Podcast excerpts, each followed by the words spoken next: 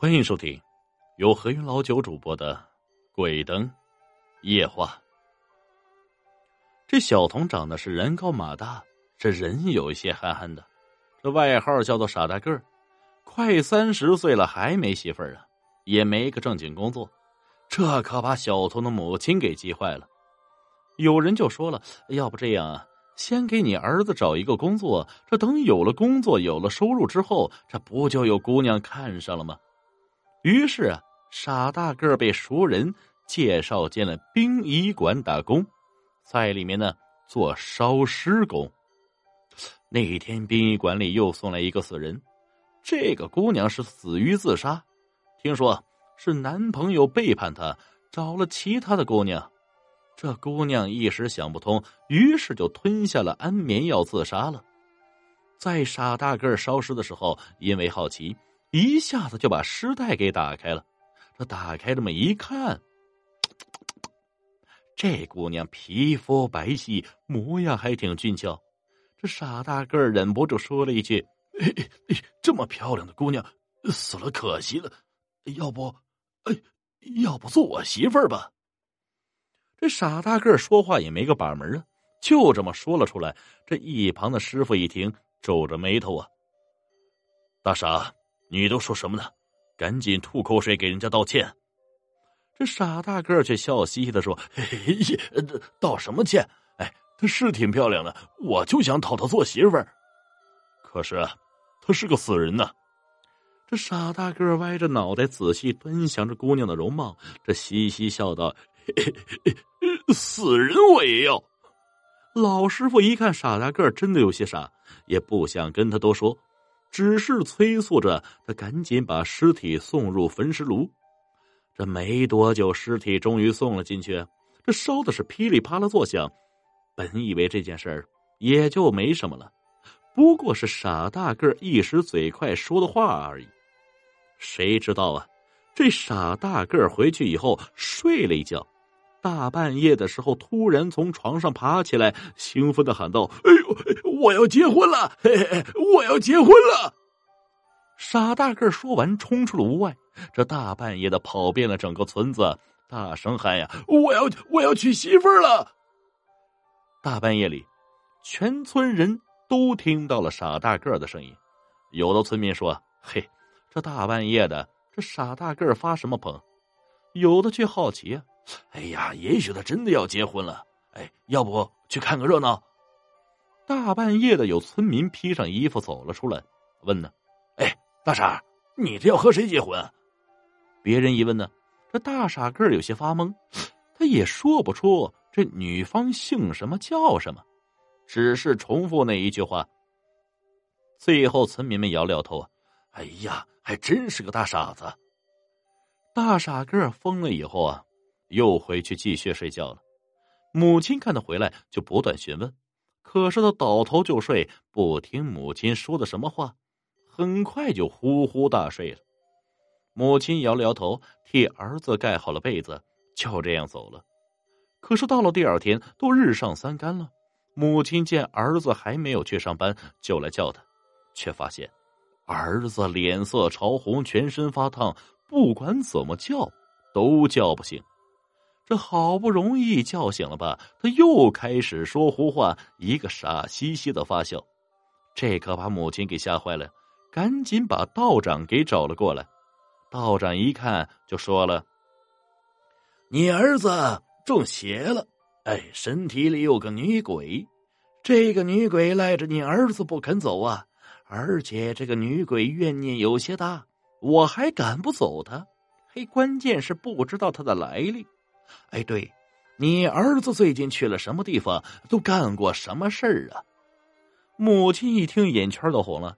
这仔细想，这我儿子也没去过那里，每天就在殡仪馆上班。还有啊，昨晚半夜发疯起来。母亲把昨晚的事情讲了出来，然后又找来殡仪馆的同事，这才知道啊，傻大个儿竟然犯了禁忌，不该对那死人说那种话。现在呢？也就是死去的女鬼，竟然当真了要把傻大个带走。母亲一听，这哇哇大哭啊！哎呀，我道长求求你了，一定要救救我儿子呀！这道长开始做法了。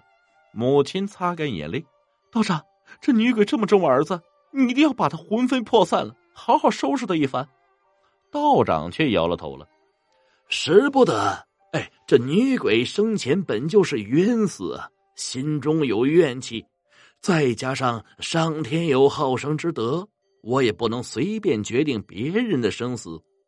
这女鬼想要你儿子。”我们姑且给他找一个替身，让他带着替身走啊！切莫要伤害了他。母亲听完之后感谢道：“道长，你真是慈悲心肠。那我儿子事情就拜托你了。”接下来，道长开始做了一个稻草人，又让老母亲把大傻个穿过的衣服拿过来，衣服套在稻草人身上，在后背的位置写了大傻个的生辰八字。写好以后啊，道士就开始撒黄符做法，然后又把公鸡血撒在地上，还拿了一把菜刀，刀刃对外。道士也说了，这阴阳之事啊，必须阴阳来解决，所以有些事情你强求不得，还不如顺了对方的心意。当然了，也不说真的要把大沙个弄死，真是道士使用类似的障眼法骗过女鬼而已。也算是完成他的心愿罢了。这道士呢，做了个顺水推舟的事情，这样也是一举两得。到了第二天呢，大傻哥一早就爬起来，看着屋子里摆放着做法用的工具以及稻草人，这就问了：“妈，发生什么事了？发生什么事了？难道你不知道吗？原来呀。”大傻个对之前发生的事情那是一点也都不知道了，不过他还是迷迷糊糊的想起了一点，笑嘻嘻的说：“嘿，我梦到了一个漂亮的小姐姐，牵着我的手啊，说说要跟我结婚。不过后来来了一个穷凶极恶的道士，然后把小姐姐给赶走了。